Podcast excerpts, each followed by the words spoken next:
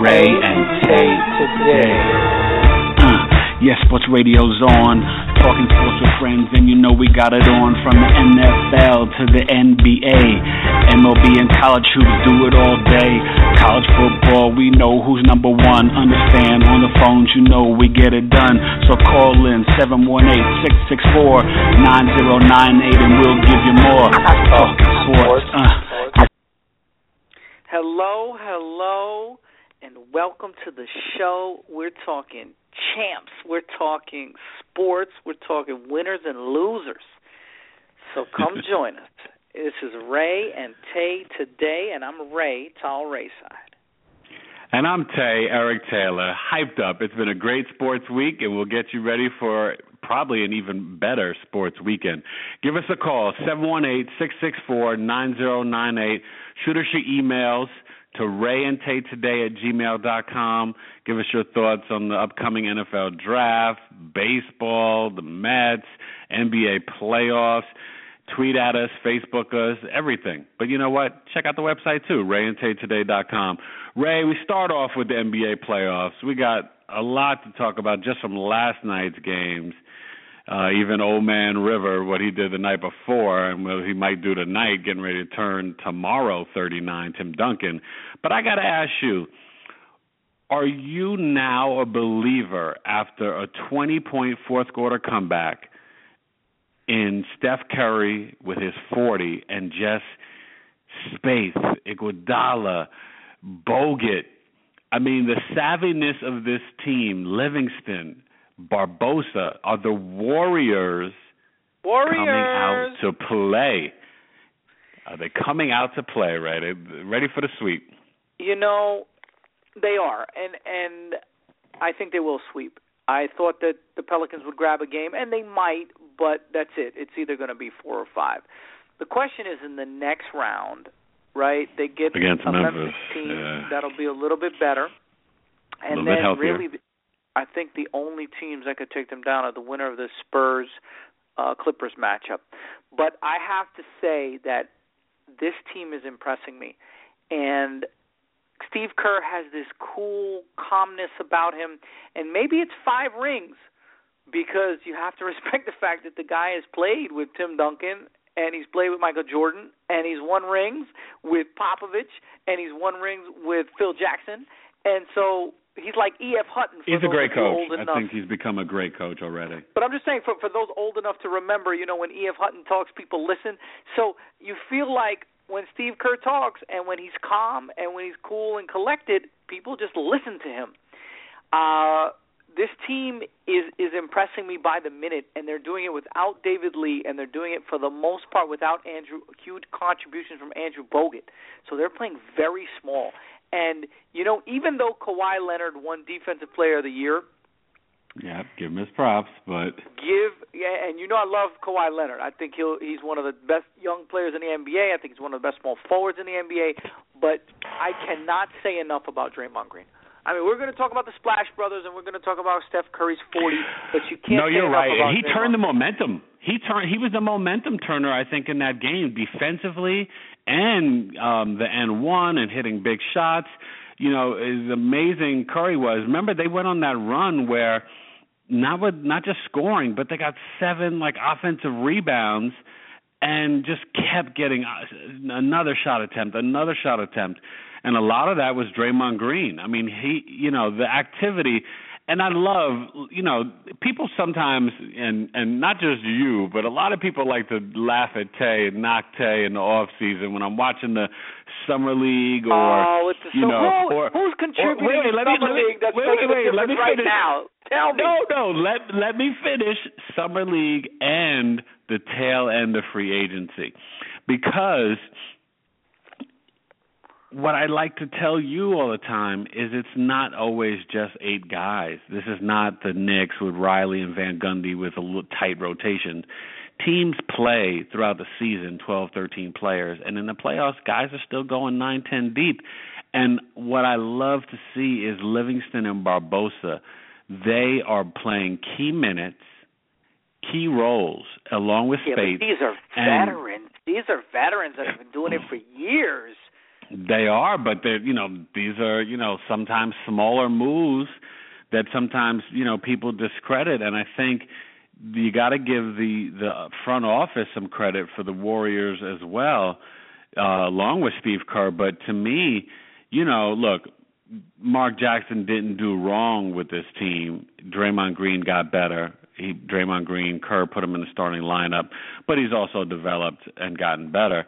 But I think you know this team has been building year by year, piece by piece and then the amazing leap from Green and, and Klay Thompson this year, which we both, you know, and you stated, you know, Klay Thompson went from, you know, basically being really good to like, you know, now being the second, maybe best two guard in the league. And, and that's he's a huge, two-way you know? player. And and Yeah. and by the way, and I think that that this is something that we don't give coaches enough credit for, but massaging egos. Because if you look at their payroll, Yes. right, you're Yeah, telling Iguodala off the bench. David Yeah. Lee and Iguodala, and even to some degree Andrew Bogut, to take a much lesser role, and those three are probably three of the four highest paid players on that team. And so the ability to talk to them and the ability to say, look, you want to do this, but for the greater cause, we're going to win games. It's going to be fun. We're going to go deep into the playoffs. It's it sounds true. It sounds easy when it works, but sometimes a lot of these players that have been the man on their team, and Andre Iguodala didn't come over here to be the sixth man. He came over here to be, you know, a, an integral starting piece, and then to convince him that the team's better off with Harrison Barnes starting, and to convince David Lee basically to take a back seat after he signed his contract extension a couple years ago. Um, that takes a lot of finesse, and Steve Kerr, it seems like he's doing everything right. No, you're, you're totally right, and I thought about you last night. You know, because Rae and Tay are big Tar Heel fans, as uh, listeners know that listen to the show on the regular. Maybe if you're catching this for the first time, um, I gotta say Barnes, he has some uh, just moments where just clutch plays, baskets, you know, hit some big shots. It, it's kind of good to see because I think what they're proving is that they have a little bit of Spurs in them, right? We sort of applauded the Spurs for the team basketball and just being so deep, and everybody from Patty Mills to Splitter to Danny Green, everybody, you know, contributing to the championship last year. Well, I'm kind of turning the corner and seeing that, you know what? The Warriors are posse deep and they have got guys that can also contribute to a championship. So we'll see how that goes. We'll see how that works out, and we'll talk about the games tonight. And Kerr played for Popovich and was a Spur on Oh, yeah. championship teams. Oh, definitely, definitely. But so, what do you think about that Two Bulls game? I mean, I I got to tell you, the Bucks. Uh, we, uh, we look. We said this last episode, but the Bucks and the Celtics, they are playing some great basketball. Just don't have enough talent on their rosters to beat the Bulls and the Cavs, respectively. But last night, double overtime. I think my prediction is looking better and better in terms of the Bulls going to the NBA Finals, Rae. I got to tell you, if D Rose plays like this, Butler, Gasol, they get Mirotic back. I mean, Gibson, Noah, the Bulls are looking so so nice. Tony Snell's playing with more confidence. What'd you think about uh D Rose in so many minutes and and, and what thirty, thirty-three, thirty-five points he wound up with? I mean, impressive. I'm not even that impressed with the 35 points because we know he can do that. I mean, you're you're always impressed Right. when somebody puts up 34 in a, in a playoff game. But what I'm more impressed with is how he threw his body around and played with reckless abandon like it was the 2011 MVP Derrick Rose. And he played Mhm. 48 minutes. Now, obviously, it was double overtime. It wasn't their intention to play him 48 minutes, but he did, and he wasn't hesitant, and he played with that fire. Strong. He looked good, People yeah. were questioning. You know, it's funny because Derrick Rose is still a young guy. He came out after one year at Memphis and you know almost won that national championship game. Shout out to Mario Chalmers for hitting that big three. Shout out to me for predicting it because I won the uh, my two pools that year. But uh, no, but seriously, Derrick Rose is still a young guy. And Derrick Rose still, if he wants to, has a lot of basketball ahead of him. But you know, there have been rumors the last couple of years that he's not as excited about basketball. He might retire because he's made all that Adidas money. I mean, he might retire earlier than you would think. Because a guy with Derrick Rose, his talent and his ability should be going into his mid 30s, you know. But people started to questioning his question his love of basketball and and how much he wanted to come back again from another. He went through a lot. He did. We'd all and, have and to admit saying, the young kid went through a lot. No, no, I'm I'm I'm saying, but for a kid in his, you know, what is he in his mid twenties, late twenties, to you don't hear that. You typically hear that uh, people in their mid thirties. So it was good to see Derrick show that he's still excited and hungry and, and play with that recklessness that we know him to have both at you know in high school in college and and in you know before he got injured in the pros. So i was very impressed.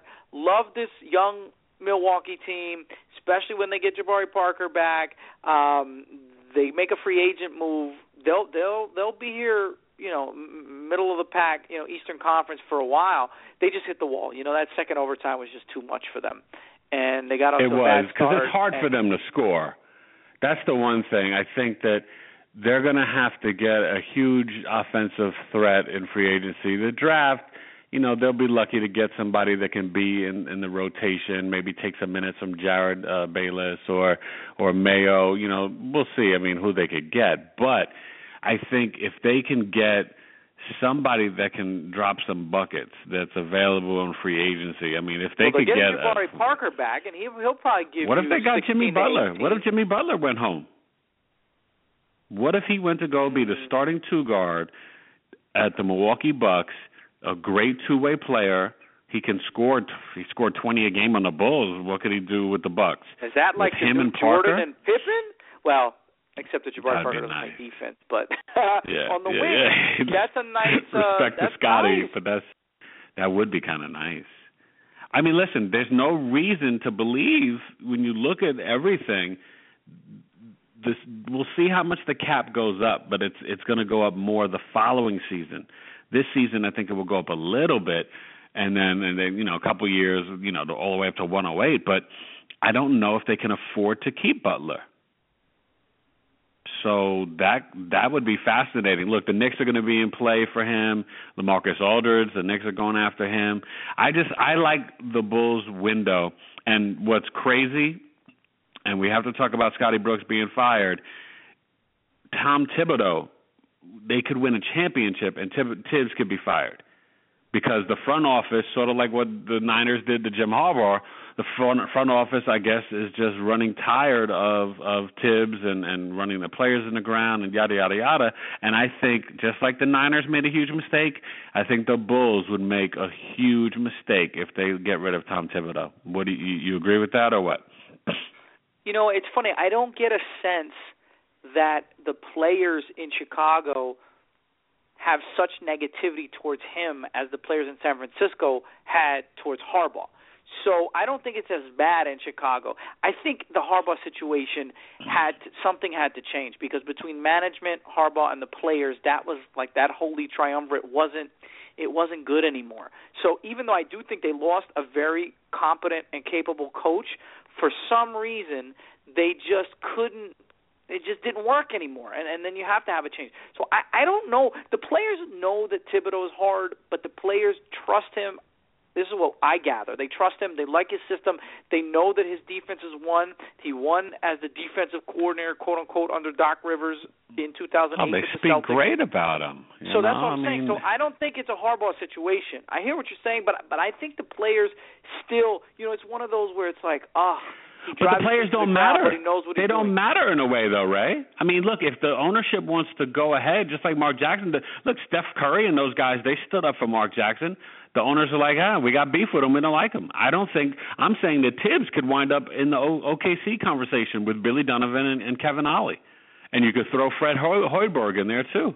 Yeah, You and know, you which know is going to be Thibodeau, fascinating. Who takes that? Thibodeau might be one of those guys that just grates on you, and because he's so intense, and because he's so defensive minded, and because he holds you accountable, which are all good things, but Yeah. sometimes that message can't stay with one organization for more than five, six, seven years. Maybe, maybe we'll see. Time will tell. But he's, Time he's a great tell. coach. Oh, listen, I take him in New York. No knock to Derek Fisher, but I take Thibs. So let's talk about the Cavs. Let's talk about this game. You know, okay, Kyrie doesn't have a big night, But you know what? This is what happens when you have a big three. Kevin Love. And the love is being spread. LeBron spoke great about him. I think sometimes the you know the media and you know look like he said and you know LeBron's got to be careful because he he made it he didn't he didn't throw out a warm loving blanket to Kevin Love all season. And so people could say whatever, you know, smoke where there's fire, whatever. I don't think it was all media driven. I think LeBron kind of threw Love under the bus or took some, you know, jabs at him, whether it was through Twitter or Instagram or whatever. Like real rock from the rock is tough love for Kevin Love. Yeah, yeah. I think it doesn't matter. I think LeBron had a great game. Love had a great game. Your boy J.R. Smith showed up, Rae. I mean, look, shout out to Evan Turner and what the the Celtics are doing. And goodness gracious, Brad Stevens. Look, you know, either one of us would lace up and play for Stevens or Thibs, Two great coaches. Uh, Stevens is climbing the chart uh, of, of. I think Danny Ainge has got himself a gem, and if they get a free agent, all these sort of role players for Boston could become. Roster, though. I, I well, like look, it's roster. not it's not finished. It's not finished. They've got a ton of draft picks. Give Ainge credit. In the next three years, they've got like you know like eight picks first and seconds, multiples. So he's going to make some moves in off season, and I think he'll be in play. And the Celtics will have cap space; they'll be in play for who knows, like a Saul or, or Lamarcus or Butler. Maybe they, you know, maybe they can get somebody. You know, I, I, I think traditionally free agents don't love going to play to, to Boston. You know, that's sort of all how that worked out with Pierce getting Allen and the KG, you know, that was a little different with trades and stuff like that. I I don't know, but I do know that the Celtics will probably get swept, just like the Bucks will and the Pelicans. But I think all those teams have showed themselves well in the first round, and you just applaud yeah. the Cavs. And and they look good going into next year. And you know what? Like we said, it's unfortunate that Cavs and Bulls are an Eastern Conference semis and not the Eastern Conference Finals. But Ugh, I can't horrible. wait till next week. End of next week. Let's go. Just roll the clock No, I, I I know, I know. But listen, well, before we go backwards, let, let's you know, let's stay on that for a second. What what who is going to stick LeBron? Because you don't see it being a Dunleavy or a Mirotic. You think Butler will be on him most of the time? They'll throw in a little bit of maybe, you know, sometimes Gibson. How do you think they're going to play LeBron? I think it'll be 75% of your boy Jimmy Butler. And Yeah. unfortunately for him, it'll take away from his Size. offense. And Mhm. obviously there's a size issue, right? But this guy wants to be a free agent and he wants to command big dollars. Well, here's your here's your showcase, right? Prime Here's time. chance. Uh, Guard uh, LeBron James for seven games. Yeah, Uh, that's that, that that's not fair. That won't knock his wallet. That's not going to no, knock no, his no, no, wallet. Of course not. But it, it'll it'll only help him, I think, because I think he will do a good job. He will be effective. Look, the one guy, my guy, Kawhi Leonard, is special on defense, and he won himself a Defensive Player of the Year. And for some reason, he can play LeBron. Um, But he's got the other- size and the speed. He's He a big does. guy, Kawhi. Kawhi's not little. Butler, yeah, he's six seven. Jimmy Butler's a little shorter, maybe, but he's quick. So look, it's tough. It's a tough matchup. I think that they'll do things to take the ball out of his hands. Um, I think they'll try to make uh, him a shooter, and and then just worry about rebounding because that's one of the things where they they feel like with Gibson and with Noah and with uh, um, Gasol that they have a rebounding advantage. So low percentage shots and clean up the defensive boards and make LeBron a shooter again. And and Jimmy Butler's going to have to run around and chase him and and and run off picks and and hope that he doesn't post him up. Hope that LeBron doesn't I got take him in the I got post something to warm your expose him. heart. I want to warm your heart real quick. You know who the Bulls need? What do you got? This is this is from up. This is this is from you know uh, an RIP shout out. They need to stick? LeBron. No, Tony Mason, Anthony Mason. Oh, That's to me, that's the guy that I'd like to see match up against LeBron because he could physically muscle him and mentally bully him, and at the same time, Mason had crazy foot speed. You know, he was ahead of his time. He was definitely ahead of his time. So, shout out to Mace. I just had to say that or whatever. Real quick, Rae. Let, before we go forward to tonight's games, we got to talk about what happened the other night in that Spurs game. They tied the series, and your boy Tim Duncan, who's about to be 39, is ending 38 with a bang. I mean, Parker and Ginobili. This is why I don't think they can win the series. And I said this to you before because Parker's not healthy. Ginobili is like he he looks like seventy percent of Ginobili, seventy five percent. And Duncan, I don't think he can do twenty eight and twelve every night. But boy, was Duncan amazing the other night. Oh, amazing. He was, and that was even with a bad fourth quarter. So he he played an excellent three quarters, a bad fourth quarter, and you almost feel for the Clippers because they are now kind of doubting themselves. But they had a great season, and they still might win this series, right? But but Blake Griffin, you know, has a triple double, is basically unstoppable, and Unguardable. makes a Oh, turnover. gosh.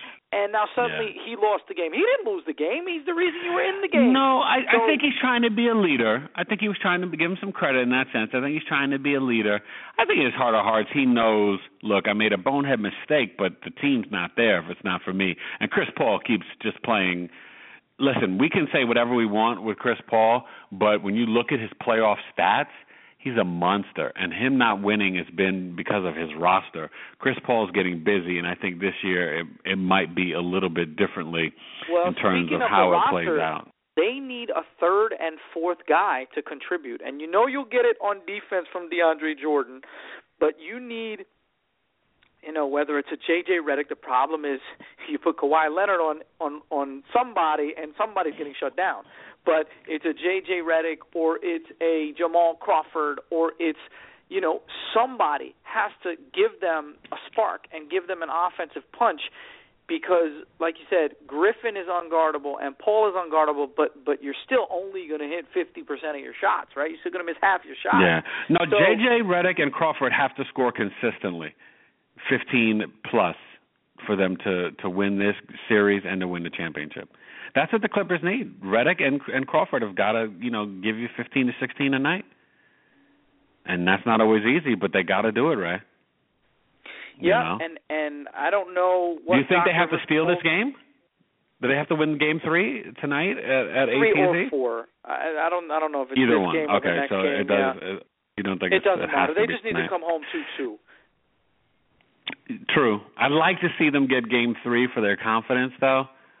I think if they lose three, if they get blown out tonight by 10 to 15 points, it's going to be harder to win game four. I, that, I truly believe that for that one, you know. So let's look at this Right. other game tonight because Toronto is they are treading water, and I, I, I told you the Wizards would win. I think they could wind up getting swept. I don't like how Toronto's playing. The Wizards are heating up. It, this this could be this could be ugly really fast. You know what well, I mean? not only could I- it be ugly, but it could have personnel ramifications. This team could get blown up if they, if they get swept. yeah. This team might undergo some serious roster changes, and they might have to look at. They at might need to, though. Team. Maybe You know, maybe but this how do you roster has hit its ceiling. It How do you get over the edge but of this the East? yeah. Especially if you think that Atlanta, if if you believe that Atlanta's there to stay, then you've got Atlanta, Chicago, and Cleveland, depending on Cleveland's free agency, obviously. and Chicago also Washington withdrew from it. team. And then you got the Washington team that just put it on you. And then we talked about, you know, potentially the Bucks being decent, maybe the Celtics Yeah. being decent. So if you're Toronto and you're uh Ujiri, the the the GM, you're thinking, wait Yeah, a minute, Masai, we're a four Masai, yeah. five team, Masai, yeah, we're a four five team, but quick, fast, and in a hurry, we could be like the eighth best team in the conference, seventh or eighth. So we might need to do something, and, and we got a nice young backcourt in, in Kyle, Low- Kyle Lowry. And uh, Lowry. and your boy DeMar DeRozan. DeRozan. But other than that, Who we're could they move for value though? Unless it's you know Valanciunas. I don't know. I don't know. Who, and he's like, his value probably going down because he's not playing yeah. consistently well.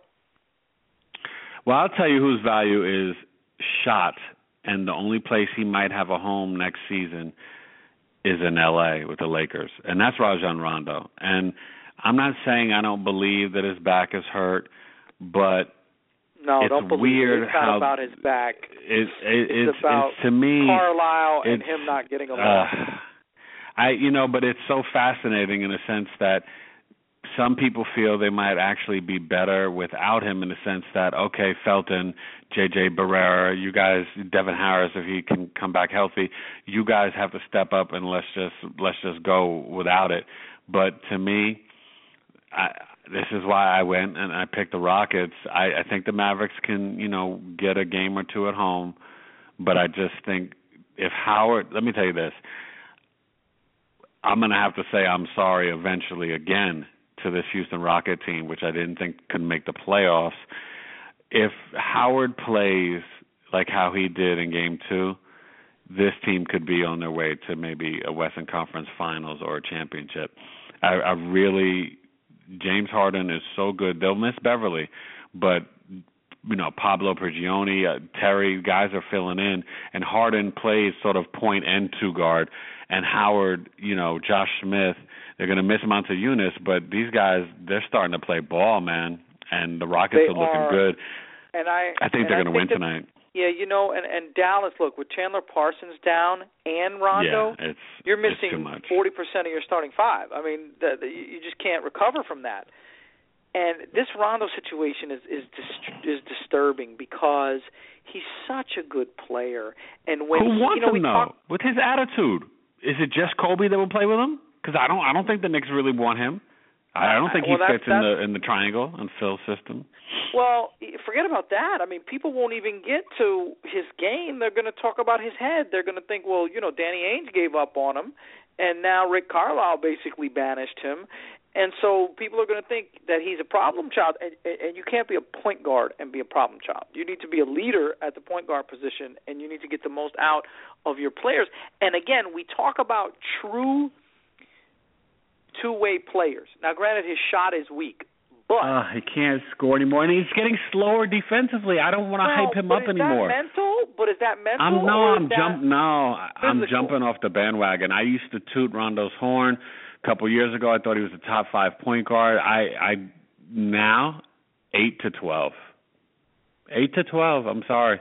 I don't see no, it because you look. You you could argue he's he's with he's in the Deron Williams camp now, around 15, Ooh, because his production Williams, on the court, yikes. his production on the court. First, you got to be on the court, right? And Yeah. now his coaches are cutting back his minutes because they don't like his attitude. And Well, you know, look, he he still finished shoot. the NBA top five in assists, right? Seven point nine a game, so eight Yes. assists a game. He gets Yeah. steals, but I don't think he's he's special defensively anymore. And the way the game is changing, he, you know, it's so much pick and roll offense. Rondo, you can't even do that with him, you know, because he, you sag off. He he's not hitting the jumpers. So but to you know me, yeah, right. disturbing? It's like he lost his love of the game. So he's a really smart guy, and he's a very intelligent basketball player, and he's he's got skills that that many of these point guards don't. Like Russell Wilson is, is a freak of nature, but Rajon Rondo is, is like one of those old school crafty point guards that you don't really True. see anymore. But I can only see him like going to LA, love- Rae, with the Lakers love of the and game Kobe. is gone. It's like he wants to. He needs to love the game again. Do the Lakers sign Kevin Love and Rondo to play with Kobe and Julius Randle? Is that their team next year? Wow. Kevin Love, probably they'll go after him, right? And and the question with Kevin Love is, do you want to be the third? Op- do you want to be Chris Bosh? Do you want to be the third option on a team that will compete for a championship for the next five years, or do you want to be the Second guy. option, potentially Hmm. first option when Kobe retires?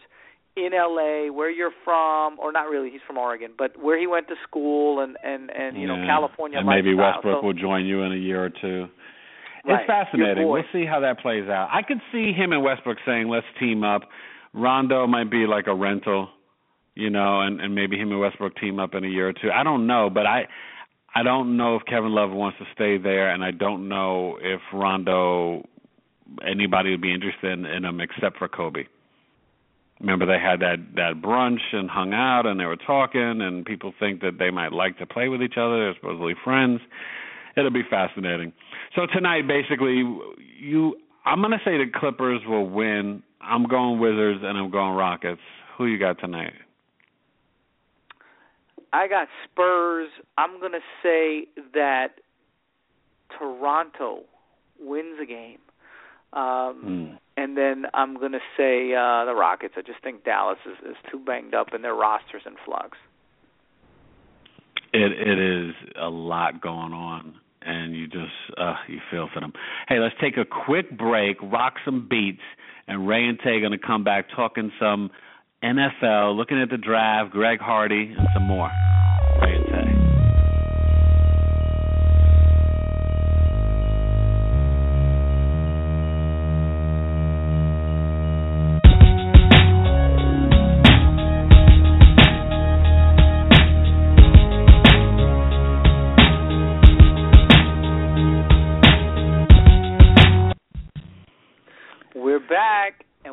to talk NFL draft next week on Thursday. So we'll have our preview show on Wednesday. We're probably going to go Oh, late that night. We'll give us give us time to gather all the rumors and information and break it down for Oh you. yeah, nine Eastern, nine Eastern, Rae. I got to ask you before we talk draft, we got to talk your team, the Dallas Cowboys, and they signed Hardy. They knew what could happen. They're going to appeal the Players Association, and you know they got to do it. Ten games. I don't have an issue with it. I thought it would be six to eight. I think after the appeal, it might go down to six or eight. But week 11, if it is 10, Thanksgiving afternoon, you'll have your turkey leg and you'll see Greg Hardy against his former team, the Panthers. Isn't that funny? So the NFL That's not an again, is- accident. It's like they No, do no, this on not. purpose. They're not. It's a win-win situation, right? If if he does do the ten, it'll be such a big deal when he comes back. And then if he doesn't do the ten, which I agree with you, I think it'll be reduced to six or eight.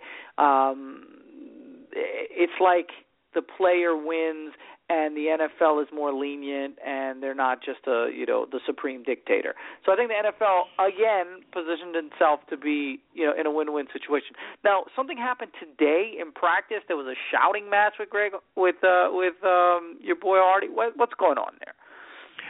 Uh, I don't even know the Cowboys. Yeah, the, you know, listen, I, I tell you this. This right now, you know, everybody's got their little, you know, OTAs and their camps, and Ma- Manziel's back, and you know, guys are meeting their new coaches, yada yada yada. I don't think any of this means anything now, and I'm also thinking people are going crazy with over mocking overrating, underrating players. I think the you know we talked about this last time. The talk on Winston is ridiculous. I think you know look if you don't think every college athlete, football, basketball at least, doesn't get the hookup for free crab legs or whatever, and if anything, I give Winston credit because he didn't rat out the people during the time, you know, when he re- you know released a statement saying I was irresponsible and immature. If anything, to me that says, "Wow, Winston get it, gets it. He's not trying to throw Florida State and everybody else under the bus." So to me, I think the only real issue you have to worry about was the whole potential sexual assault, and I think these pass rushers, Ray with the foot I want your thoughts on that. You know, Fowler's the only one that you know doesn't really have the issues, and then you got Randy Gregory, who you could say Ray and Gregory showed it on the field, and you don't know if Bud Dupree from Kentucky and Vic Beasley from Clemson, you know, yeah, he showed something, but he's a little light. You don't know, so. Out of the pass rushers, do, is the guy you only trust really, who might go third, uh, Fowler Jr., Dante Fowler to the Jaguars. I mean, how do you feel about these injuries and off the field stuff with the pass rushers specifically? Well, I think Leonard Williams is going to go first in terms of uh defensive linemen.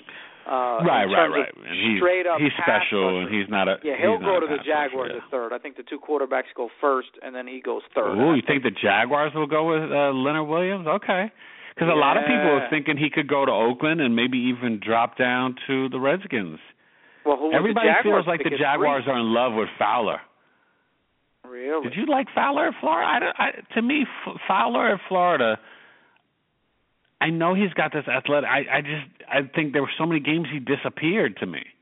Yeah, I- you know, again, it's it's it's the Dion Jordan. You know, we talked about some of these guys are light, and some of these guys are drafting on potential. And and Yeah. now, if you're a nice guy and you haven't been arrested, that's that's puts you ahead of some other people. but I don't know. I, I, Which is I'm ironic, not that right? high as a top five pick on Dante Fowler. I mean, he seems to me like a an uncertain pick, and and your top five guys have to come in and make an impact, and I'm not sure he does that in his first year or two.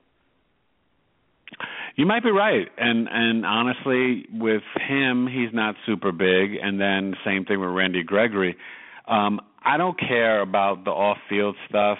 Yes, I think you know he failed the test in terms of the marijuana, but you know it's more about to me either he's got an issue or he's dumb because you knew it was coming. You know what I mean? So I think the real issue is what happens in terms of like the Saints do they say, you know what, we can't let him get by us, or Cleveland, who's got two picks, and we're like, you know what, we'll take a risk at 12 or 13 to the Browns or the Saints say, you know what, we've we've got to get to the quarterback. I'll take Randy Gregory. We'll put some weight on him, get him up to you know 245 or 250, and put him on that outside, and and and just hope he stops smoking. if you took the off-field stuff away, he would be third or Oh, fourth, yeah. maybe behind Williams, right? Right. So we saw him dominate in Nebraska. Yeah. It's ironic, and that's what you said, you know. And, and to me, ninety percent of a person's evaluation should be their college film. You know, maybe maybe you look at you talk to them at the combine, and maybe you look at them a little bit at the combine, but ultimately, there's no better indicator, especially if you're in a big, you know, a Big Six conference, a Big Five conference, Right. I guess, and, and you have a real game tape against real opponents. It's ironic that this is happening today, this year, which is the 20th anniversary. Somebody sent it to me, uh, an article in ESPN about one Warren Sapp. Now, he's Yes. gotten into some, Hall of some issues off the field recently, but strictly from an But- on-field perspective, this was a situation Change the where he franchise. was, he was an all-star, uh, an all-American, I should say, and he was the next big thing, defensive tackle that could that could you know plug the middle, stop the run, rush the passer, everything Ah. you want from a defensive tackle. And then the night before the draft, all the issues with the drug tests and, and marijuana, cocaine, and, and all of that stuff, and, and people got scared, and they profiled the Jets. Who, And it wasn't know, all even proven. He didn't 10. do the cocaine. You know, right. that's and the see. some That's of it was overblown, but from a Mhm. football perspective, this guy should have been second or third, and he wasn't. And yet he came back to haunt the 11 GMs that didn't take him, and then Tampa takes him oh, at could have been number one. Teams up, teams up with Derrick Brooks, and and you know the rest is history. Hall of Famer. Super Bowl champ. So that's what people are looking at with a uh, you know with a Gregory or, or people like uh, you know maybe even a, a, a Ray. Shane, Although Ray's got yeah. a physical injury, that's a little different. Right, right. He doesn't have off the field stuff. He's a great kid and survived Right. so much in a dangerous, you know, area in Kansas City and all that. So, um, you know, I um, I, I want to ask you this. You know, we our boy calls the show, Hank. He's a Dolphin fan, and I think they're in an interesting spot at 14. And you know, obviously big free agent signings. They got rid of a bunch of receivers. Um, you know, they got Kenny Stills in the trade from the Saints. Do the Dolphins, if you if you have that choice there of Todd Gurley or the third or fourth best wide receiver in this draft, let's say if Parker, Cooper, and White are gone, and then you say I either like Perriman or Dorial Green Beckham or you know whatever it is, D. Smith, whoever Jalen Strong, would you say because you don't love Lamar Miller, would you say, hey, you know what, the Dolphins need a running game to help Tannehill more, or they need another receiver on the outside to help him? Where do you think the Dolphins would go? I don't think the Dolphins even go for a skill position. I think they still have issues on the offensive line, and they still mm. need to protect Tannehill and give Tannehill. They need to give him weapons, right? But first, you need to protect yeah, him. Yeah, but you could get that in the second round. I, maybe, maybe, but I because running backs and receivers are deep. They're deep. Both of them are deep this year. I think that they come they come out of here like if a Brandon Scherff is from Iowa's around, or oh, he's or, not going to or last that long. Maybe or Peat from Stanford, or maybe they take this kid Collins from LSU um, yeah. Le- or Humphries Le- from Florida. Yeah, La'el Collins. What's Le- up, La'el? How you doing? So There's I, a lot of Collins in this draft, man. You got Uh-huh. La'el, you got Jalen, you got uh, the sa- other safety. You know, you got a bunch of Collins. The Collins so I, draft. I actually That's think the Dolphins is. walk out of here in the first round with an offensive lineman. Okay, that's interesting. That's definitely interesting. So, I mean, it look, draft day is is, is coming. It's going to be fascinating.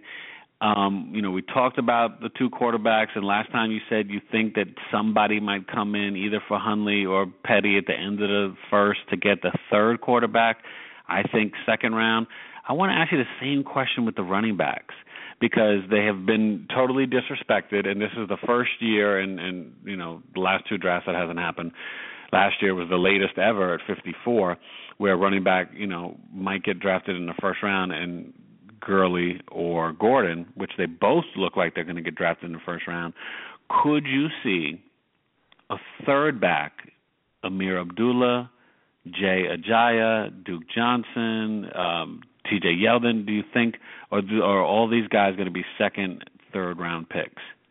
I think they're going to be second and third round picks. I think ultimately that it's funny every day that goes by, Gurley keeps moving up because he keeps getting more and yeah. more well, healthy, and the yeah, doctors healthy, keep yeah. saying he's he's uh, he's on point. Because he's going to be if fine. Gurley were didn't have the injuries, I think Gurley would go top ten. Even with the and some the people think Ray he might start to go top ten. Are you hearing these rumors where the I Jets have, might take him, yeah, the Giants? Yeah, yeah. I think that's too rich. I think it is, especially given, like you said, that there's four, five, six guys that you can get in the first three rounds. But I don't think they clear the first round. I think Gurley, you know, your your Arizona team might take one of them. The Ravens might take one of them. The Cowboys might take one The of them. The Chargers at 17. Chargers might do it too. Yeah, there are teams where both of them will be gone. So, so I, I just don't know that the third one, the third running back, is good enough to yeah. is a first round. And everyone yeah. now, you know, who's jumping up was the kid uh Coleman, uh the running back um from Minnesota who had uh, or Indiana who had hurt the toe Indiana, but still yeah. ran for like 1200 yards. But a lot of people are saying that he might be the third best back, which will be interesting. Um I definitely remember watching him against Maryland. He he was a beast. I want to ask you this though cuz if AP is traded and if Cleveland doesn't love um you know their two running backs, the rookies last year, which actually I think they should love because they were great in West and in Isaiah uh um what was his name Crom- Cromwell or whatever. Crowell, yeah. Do, yeah, Crowell. Does Minnesota at 11 and Cleveland at 12 do either one of them take Gurley? Cuz that could be fascinating. See, Gurley could Yeah. go in one of those spots there. again, it's a matter of it's a matter of value, and it's a matter of where do you project, you know, the next best running back going. So I, if it's possible, I, I think the value of of running backs, especially in a in a two back system, has been diminished a little bit. So I don't know that people are that willing to spend a top ten. But once you get out of the top ten, it could be interesting. I, have a feeling they'll go in the high teens, low twenties. I I would won't, say won't last till 25, 26 because you know the Cowboys are going to take one of them if they're there.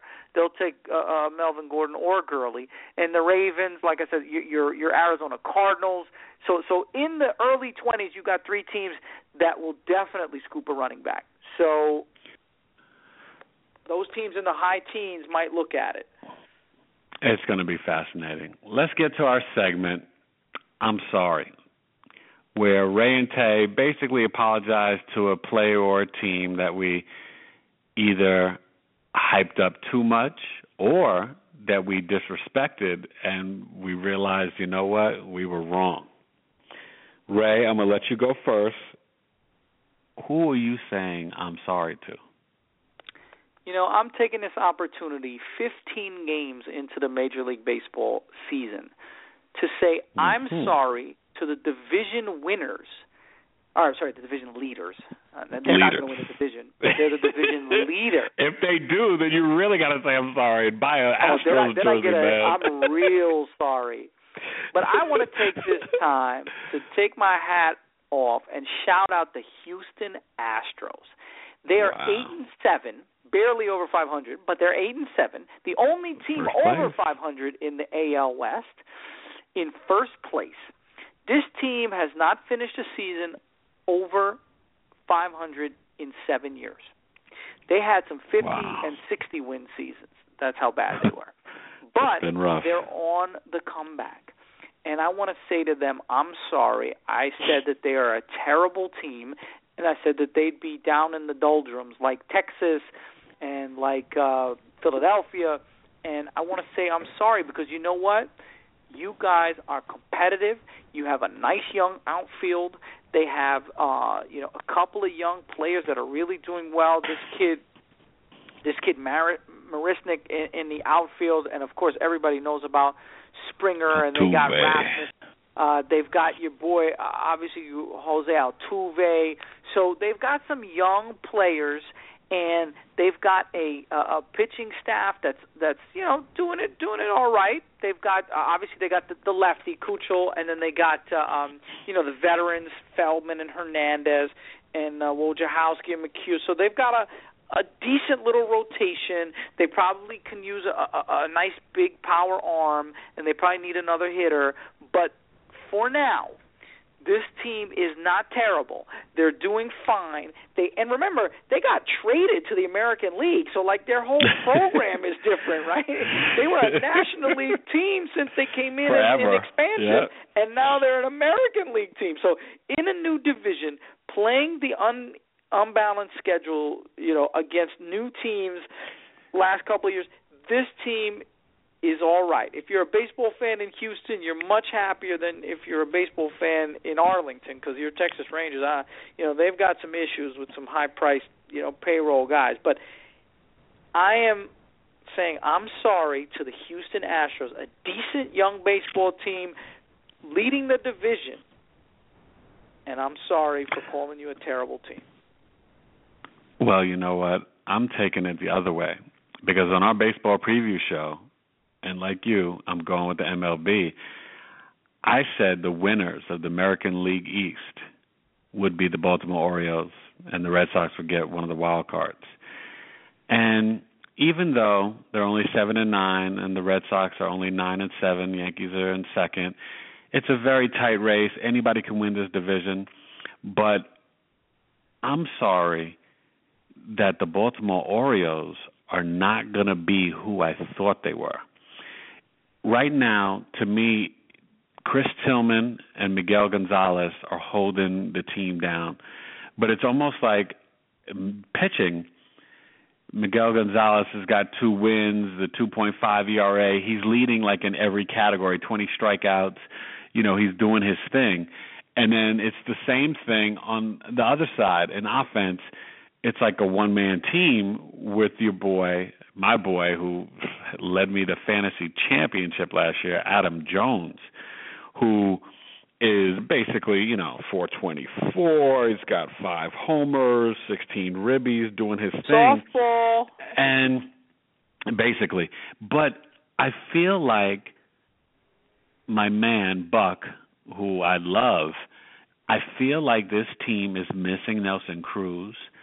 I feel like their pitching's not going to hold up as much as it did last year. I don't I don't like the way that they're scoring. They're not giving their their pitchers enough run support, and I think that this lineup is missing its its pop. You know, Machado's not, you know, doing great. The the the, the whole team is something's is almost missing in Baltimore. wrapped right? around. Even, Yeah. It, you know, and look, they got a couple of guys they're hitting 300, even though you know the main guy is is Adam Jones. But honestly, I think that I might have been off, and I'm sorry for letting for letting folks down the wrong path of the Baltimore Orioles winning the AL East and Buck being manager of the year because I don't think either will happen now. And it's early. It's only 7 and 9. I'm not going crazy. I'm just trying to be honest and realistic and I think the Red Sox are still going to make a move for a starting pitcher.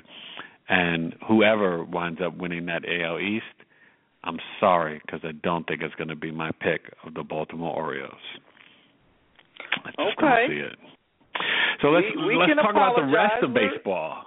Let's Yeah, do it. we, we we we we had to apologize, but Rae, do I see the 86 Mets on the field with the best record in baseball of 13 and 3? What is going on in Queens? Do I need to fly home? What is happening? Talk to me. Subway Series starts tonight. It's a little cold out there. Uh, Oh, Matt yes. Harvey's ankle's a little banged up. He's going to have to tape it up. I tell you what, you know, the other I'm sorry could have been to the Mets because I Yes. am not yet sold, but maybe I need to be. This Mets well, I asked team you last time. Is blowing through the league, and they're doing it. They're banged up too. You know, Mejia gets suspended for the drugs. Bobby Parnell Yeah. is hurt. Travis d'Arnaud got hurt. You know, Zack Wheeler is is, is probably not going to do much at all this year. So this team and and Matt Harvey's got a he rolled his ankle, didn't tell anybody. So this team is not, you know, yet healthy and clicking on all cylinders, and yet you look at this. It doesn't matter. Bartolo Colon has four wins. Bartolo Colon is 57 years old, folks, and he is doing it. he is getting it done. Matt Harvey with his two wins, right? Jacob deGrom's got three, got uh, no two, sorry, two wins. Jonathon Niese, couple of wins. And and what about that? What about that bullpen that we were worried about? So Familia and Blevins at the back end of the bullpen. I I love their pitching staff. I do. My question with the Mets is always going to be their hitting, right? It's Who been timely. 13 and know- 3 is not an accident. No, for sure. And you know, David Wright is is bouncing back and, and doing Yeah. his thing. But Lucas Duda, you know, again, nobody's hitting the Duda, long ball Duda. because you just can't Duda, you just can't hit home runs in in Citi Field. But Lucas Duda is hitting 350. And The question is, can the Yankees break the streak? Eleven in a row. They haven't done this this many since 1990. Yeah, I mean, this is amazing. This this is really amazing. So they're doing their thing. What do you think about our look? We both said the Dodgers and Padres would make the playoffs. They're doing it. The Cardinals are, are doing it. Surprised about the not surprised, but the Cubs are actually uh, you know playing good. They brought up Addison and moved him to second. You know, normally a shortstop, but um, and with Kris Bryant, they they got this young team you know, you already talked about Houston, they're winning. Oakland is sort of right there.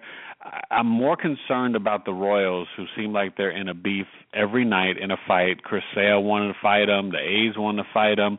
I mean, is it the Royals with why. the chip?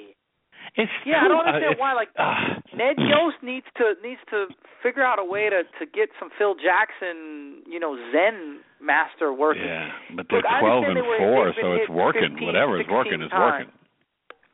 Yeah, they're 12 and 4 and, and they're doing their thing.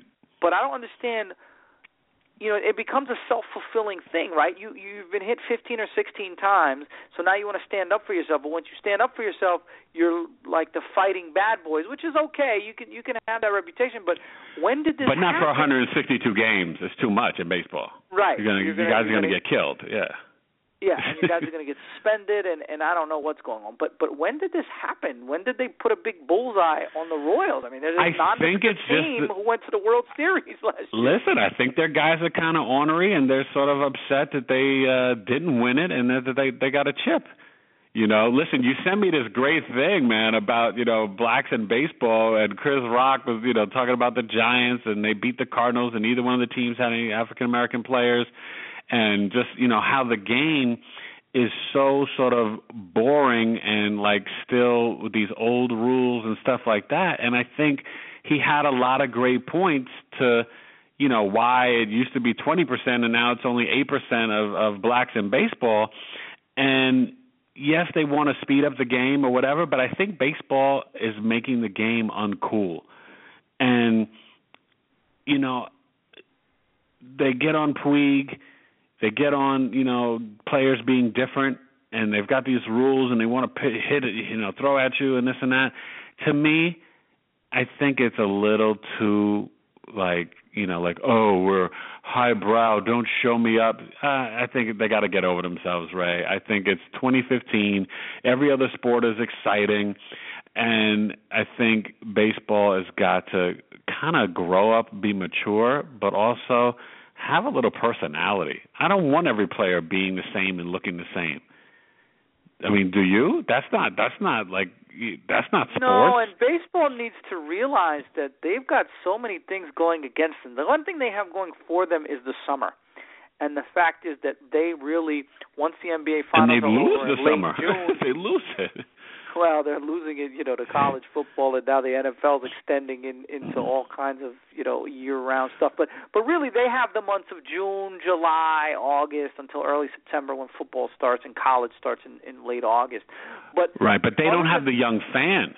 They don't. I mean, other than that, you know, they're in trouble. I think uh, in terms of growth, right? Because young kids aren't playing baseball as much, and then the yeah. young fans just don't see baseball as exciting and this notion of fun and celebration and you can celebrate your home run without necessarily showing up the pitcher. You know, baseball has to find a way where they show personality and they show excitement, but it's not considered showing up the other team. You know what I mean? There's got to be a way where the fan can see the inner kid in the baseball player. Yeah, because it's a game. I mean, yes, it's a offended. job, but it's still a game, and that's where it's they're. a game. You're getting paid yeah. millions of dollars to play a game, and the funny thing is. and when I is, go to the park, what do I want to be, Rae? I want to be entertained. Entertain me. This is like uh, my life is stressful. If I'm spending a bunch of money, which is not cheap, to go to a baseball game, I want to be entertained, just like any other sport. Basketball's entertaining, hockey's entertaining, football's entertaining. Baseball, get entertaining, please. No, and you and right. I grew up. I mean, we love baseball. We love it, but I mean, but most people there don't. Was personality in the 70s and 80s, and and Chris Rock actually had a great point, and he said, "Wait a minute, Cubans play baseball, Dominicans play baseball. You know, e- even in other countries, you can play baseball and have a little flair and a little excitement. It d- d- doesn't oh hurt yeah, anybody. in Korea they're doing the cartwheels and somersaults. Backflip, yeah. like when you hit a home run, you flip the bat in Korea. That's a thing. Yeah. And and no, you don't get hit right. with a ball. The ball doesn't zoom by your head at 95 miles an hour.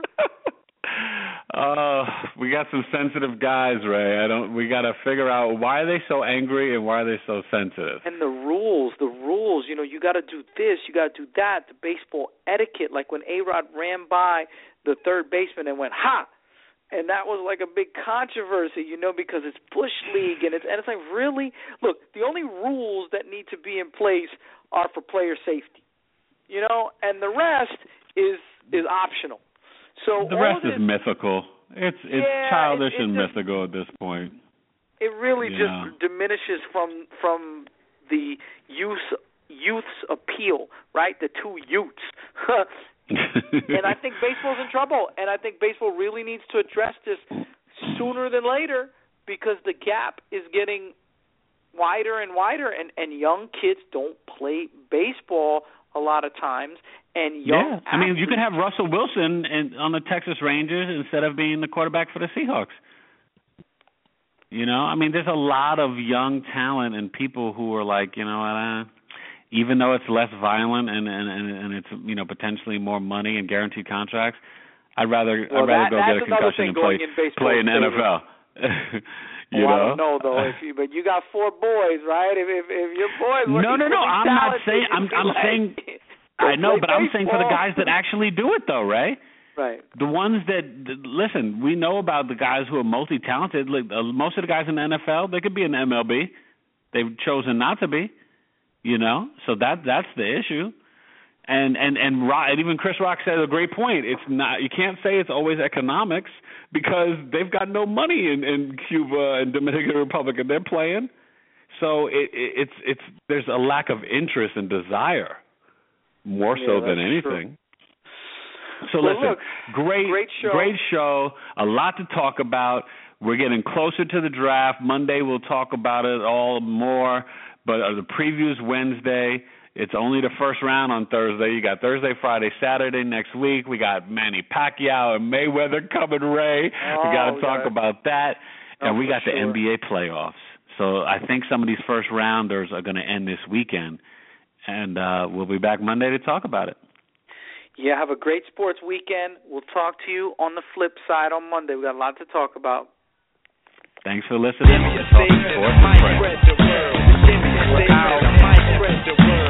be a station. My friend. the